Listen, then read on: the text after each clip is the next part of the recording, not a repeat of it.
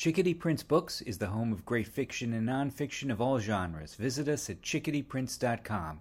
That's Chickadee the bird, Prince the son of a king. Declare your independence.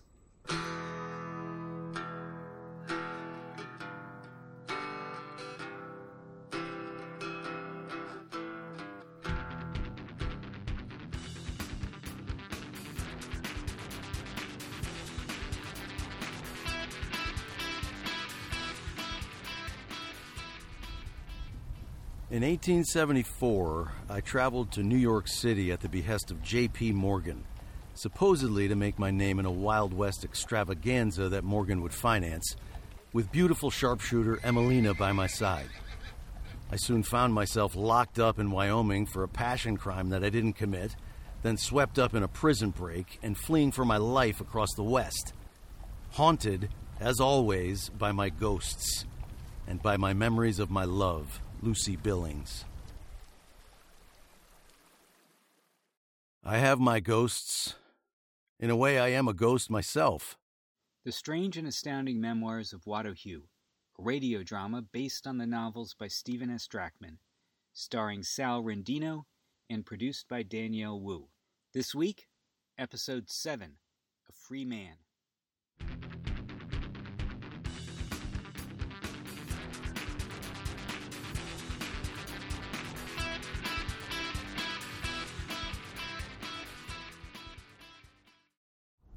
We hit the mountains like satellites into orbit, vanishing into the trees, kicking just a few more miles out of our pitiable, exhausted horses, stopping only when we reached an abandoned, heavily overgrown logging camp high in the peaks. The camp was decrepit, two long rows of abandoned wooden shacks fallen into disrepair. Each of us grabbed shelter from the cold, sitting hunched beneath frozen and rotting wooden beams. I looked around for Emilina, who had promised, in her thoughts, to meet me here. Shortly after our arrival, a squat former pickpocket, who'd made the rank of corporal in the Cydonian army, handed out new uniforms to each of us, rugged cowboy gear for the ride ahead, dapper go-to-meeting clothes to help us each blend in as gentlemen, or at least dandies, when we arrived in a new town. The same to Tang, a man as far as any of us were concerned. As always, the other fugitives spoke in hushed and eager tones about the great village of Cydonia. These men, some of whom left behind fingers or arms or feet in the last war, speculated impatiently on the great social revolution that would soon sweep America right out from under its witless ruling classes. I was all for that, but I didn't think Daryl Fawley was the one to lead us.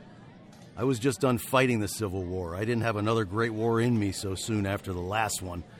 And I didn't think the underclasses of America were up for it either, economic depression or not. I slipped away from camp and stomped through the crunch of the hardened snow to a cliff's edge. And from there I looked down on a landscape of white-tipped pines sliced into bits by the ice-filled river. And beyond that, the dark stone walls of the penitentiary, a black scar burned into the frozen mountain peaks in the far distant west.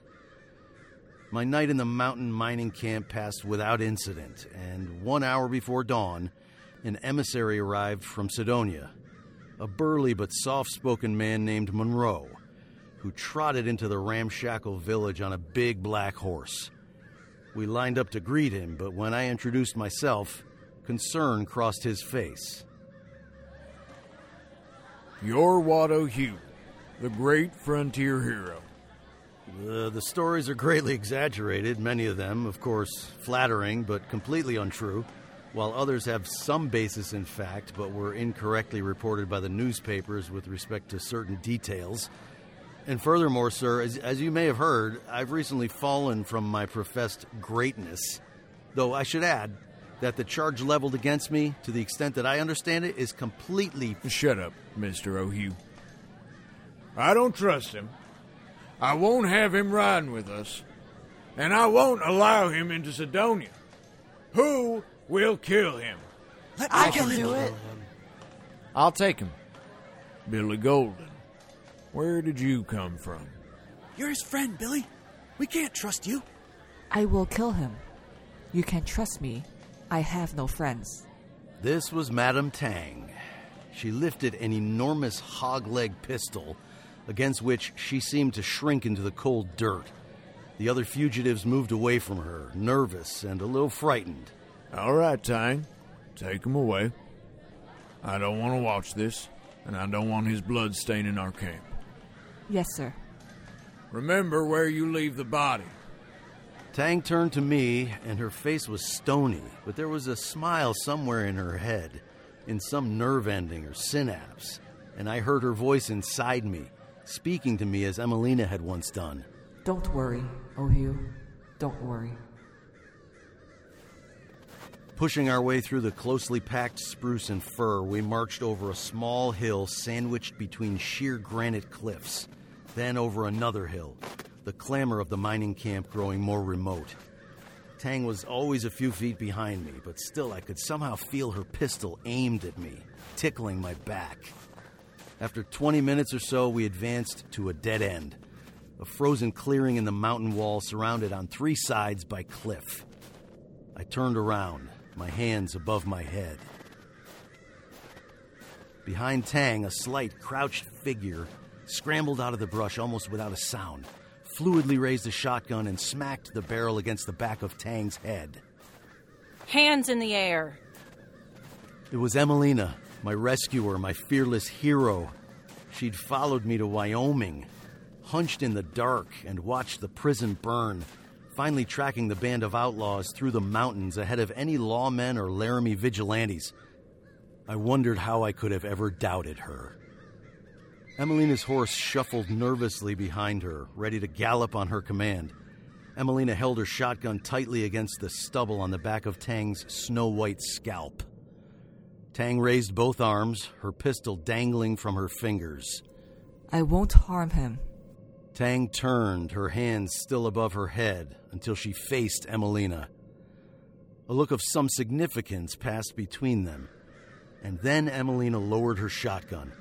She turned to me, and she walked a few paces in my direction. Tang doesn't mean you any harm. Tang won't hurt either of us. Keep your gun up! Emilina!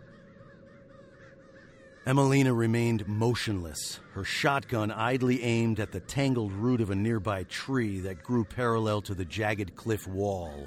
What? Tang's gang wants to see my dead body. She can't return to them without my hide. Will she abandon her holy quest so readily?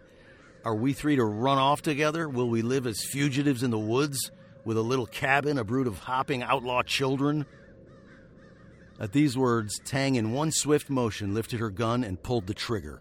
Ah! My forehead split in two, and I wondered, not for the first time, if this were what it felt like to die a terrible death. I staggered backward, skull aflame, and Tang's angry shriek echoed through the trees. Against the Glare of Darkness by Mark Laporta is the gripping science fiction trilogy that critics have called an engrossing far future reality of galaxy-spanning civilization that combines the best of space opera and science fiction.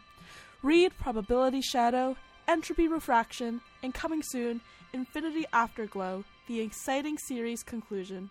Get your copy today at your local bookstore or wherever books are sold.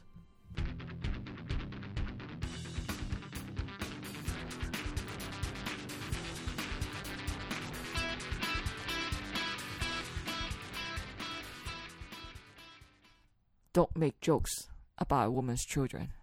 We all sat together beside the dead body, his head bloody and empty. Tang didn't look at me. Her gaze was fixed to one dead hand, which was limp and bluish and burning a fist-shaped dent in the thawing ice. Explain this again? Everyone is born with twenty-one essences. You, remarkably, have learned to use twelve of yours without any instruction or tutoring. This, this...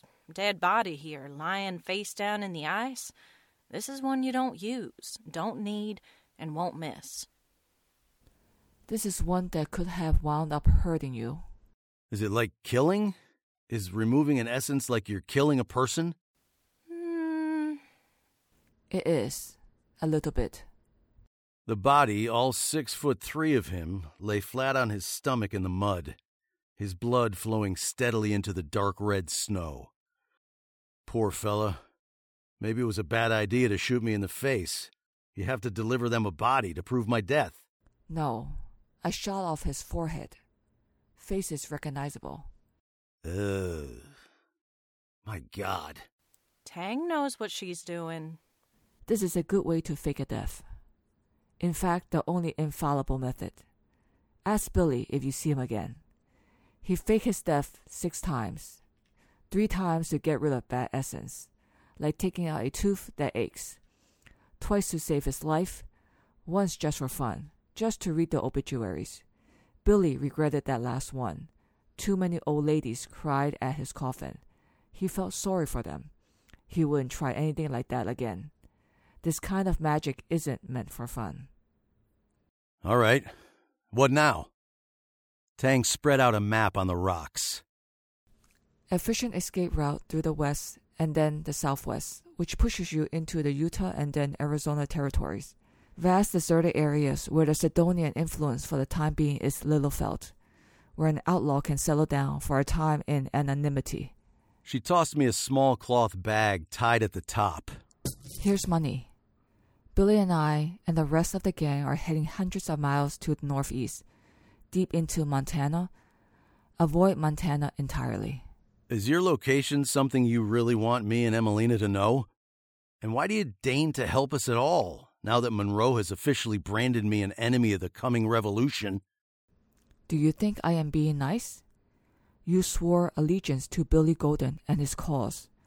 We need you alive and healthy and waiting for the day that Billy calls on you to serve. I don't know why, but Billy thinks you are important. We have a deal, Watt O'Hugh. The two of us, on Emelina's patient black horse, crept nervously through the mountains until, sufficiently east of Laramie that we no longer imagined the law sniffing our tracks, we descended to the Medicine Bow Range. Bought another horse from a ranching village, then galloped along the rolling grasslands following the Oregon Trail almost to the border of Utah territory. Every few minutes, I scanned the horizon in all directions, looking for small bouncing specks against the open sky, which might signal that a riding party had picked up on our escape route. Emilina and I stayed ready to cut north again into the mountains, but except for some lonely homesteaders' hovels, standing forlorn in a sea of empty plains, we'd hardly have known that this was the Wyoming of the nineteenth century, and not some far earlier era. Under a small cluster of trees beside the bank of a trickling stream, we set camp for the night. By the light of the fire, huddled over our dusty map, we charted the course of the months ahead, a trek across Utah Territory's brutal and endless desert basins and its Green River valleys, followed by a nervous search for potential enemies from atop the lonely mesas that looked down on Arizona Territory's empty plains. We would never dare travel by rail, lest a traveler spot my wanted poster at his local train station. The more we planned, the further away our goal seemed. As I see it, we have a few options. Plan one, we can follow Tang's directions, pick up a few unbranded strays, and settle down inconspicuously on the prairie. I see some appeal in this scenario. Not a lot. I'm not a real outlaw, and so I have no alliances with the underground. Were I to be recognized, I'd have a hard time developing trust, and the leaders of any bandit enclave might consider it to their economic and security interests to turn me over to the law. A lengthy or permanent sojourn south of the border, where Tang's money might really buy a fresh start, might be the most sensible plan. Or you could hide out, and I could travel back east as a liaison to Morgan. He seemed to like me, right, Watt? I, I could argue that you've done all you can, that that you don't expect payment for your exploits, but that you've been shot off a building, slithered down prison walls, half frozen a mountain river, and took a bullet in the head. and that out of gratitude for a noble effort or penance for the injustice of it all, he might see the charges dropped. This sounds fine, but it's easier to railroad a guy into prison on trumped-up charges than unrailroad him. Probably not worth Morgan's trouble.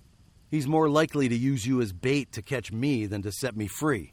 I know, Watt. I'm honestly ready to consider settling down on the range with you or even passing time in Bolivia. But I won't wind up there as a victim of circumstance. What do you mean? Rough times squeezed me to the Kansas prairies and a life that yielded nothing but a hate-filled union and a couple of boys. Probably wouldn't even recognize anymore. You understand, Watt? You are still stewing over that infamous date, July thirteenth, eighteen sixty-three. Now, it was more than eleven years ago, but it burns in your mind as though it were yesterday. It drove you to enlist in the Union Army, to fight in the Civil War. You hoped to die, didn't you? In July eighteen sixty-three, did Lucy Billings desert you? Riots were sweeping the streets. But Lucy Billings. Did Lucy Billings leave you because she just didn't give a damn anymore? New Yorkers with no sympathy for President Lincoln protested the draft, set buildings aflame, chased the wealthy out of the city to huddle in fear behind the locked doors of their vast summer retreats. Except for the taverns, which did bustling business keeping the enraged rabble enraged, and some terrified and endangered colored New Yorkers with no place else to go, the entire borough closed down and moved out. I spent July thirteenth facing down the mob, trying to save innocent lives, without much success, I might add. Without any success, Watt, which is what I might add. It was an impossible goal, and you knew it. I saved a couple of them. What else do you think I could have done? Another man could have run and hid, but not you. It was your moment of pure, hopeless, crazy greatness. Your moment of history. And you rose to it. How could I have turned you away after that? How do you know all this? How do I know anything? I just know, Watt. I've known about you from the beginning. You know about my ghosts? You know everything? I know about your ghosts. They protected you from the bandits that night in Blue Rock. Don't think I didn't notice. But like the innocently callous children that they were in life, they deserted you on the tenement rooftops. Who would you be, Watt O'Hugh, without your little ghosts? And you believe me? No. I don't believe in ghosts at all. Or God, or heaven, or meaning, or purpose. It gives you courage to believe that your ghosts are there protecting you. But even with apparitions swirling about you, you're still haunted most of all by the ghost of Lucy Billings in her long-faded eighteen sixty-three incarnation. You survived the riots, and when the smoke cleared, the last fire was put out. The rioters returned to their homes to sober up and prepare to fight the Confederacy. You found yourself unexpectedly alone. Lucy Billings left Manhattan, left her furnished flat at the Fifth Avenue Hotel, deserted her benefactors and her various devoted lovers, one and all. Not least, Lucy Billings, without a tip of her ostrich-plumed hat to your heroism, had forsaken the one man who'd sworn always to love her more than any of the others could. Why did she do that? After that terrible Monday, she turned up in England, married to a man named Daryl Fawley. He was in his forties, not a handsome fellow, an English aristocrat and mid-level embassy functionary. Then in the eighteen seventies, they both disappeared thoroughly. She became something of a media sensation. She sold newspapers, starred in dime novels and Sunday sermons, and inspired theatrical presentations. Yes, I heard a word or two about your Lucy Billings. And her husband turned outlaw, as you may know. He's now working with Alan Jerome on the Cydonian movement. It's some kind of egalitarian social cause. Alan Jerome stole J P. Morgan's money, so so I understand why she would be attracted to their movement. But I have my doubts about their sincerity, Alan Jerome and Daryl Fawley. Surely, Lucy would not have fled, even given the disasters of the moment, had she truly loved the young Watt. Without so much as a, a letter of farewell? In spite of all the circumstantial evidence of her casual betrayal, you still need more proof. The flame's burning out. The night is getting colder. We'll toss more kindling on when we get back. The whole journey will take a second, less than a second. No time at all. Watt, you can't change anything. You must realize that. Where we're going, you can observe, but you can't change history. Do you understand? What is this? A seance? Close your eyes. Soon you will be back in July eighteen sixty-three. Soon you will be walking the Manhattan streets as they were before the war.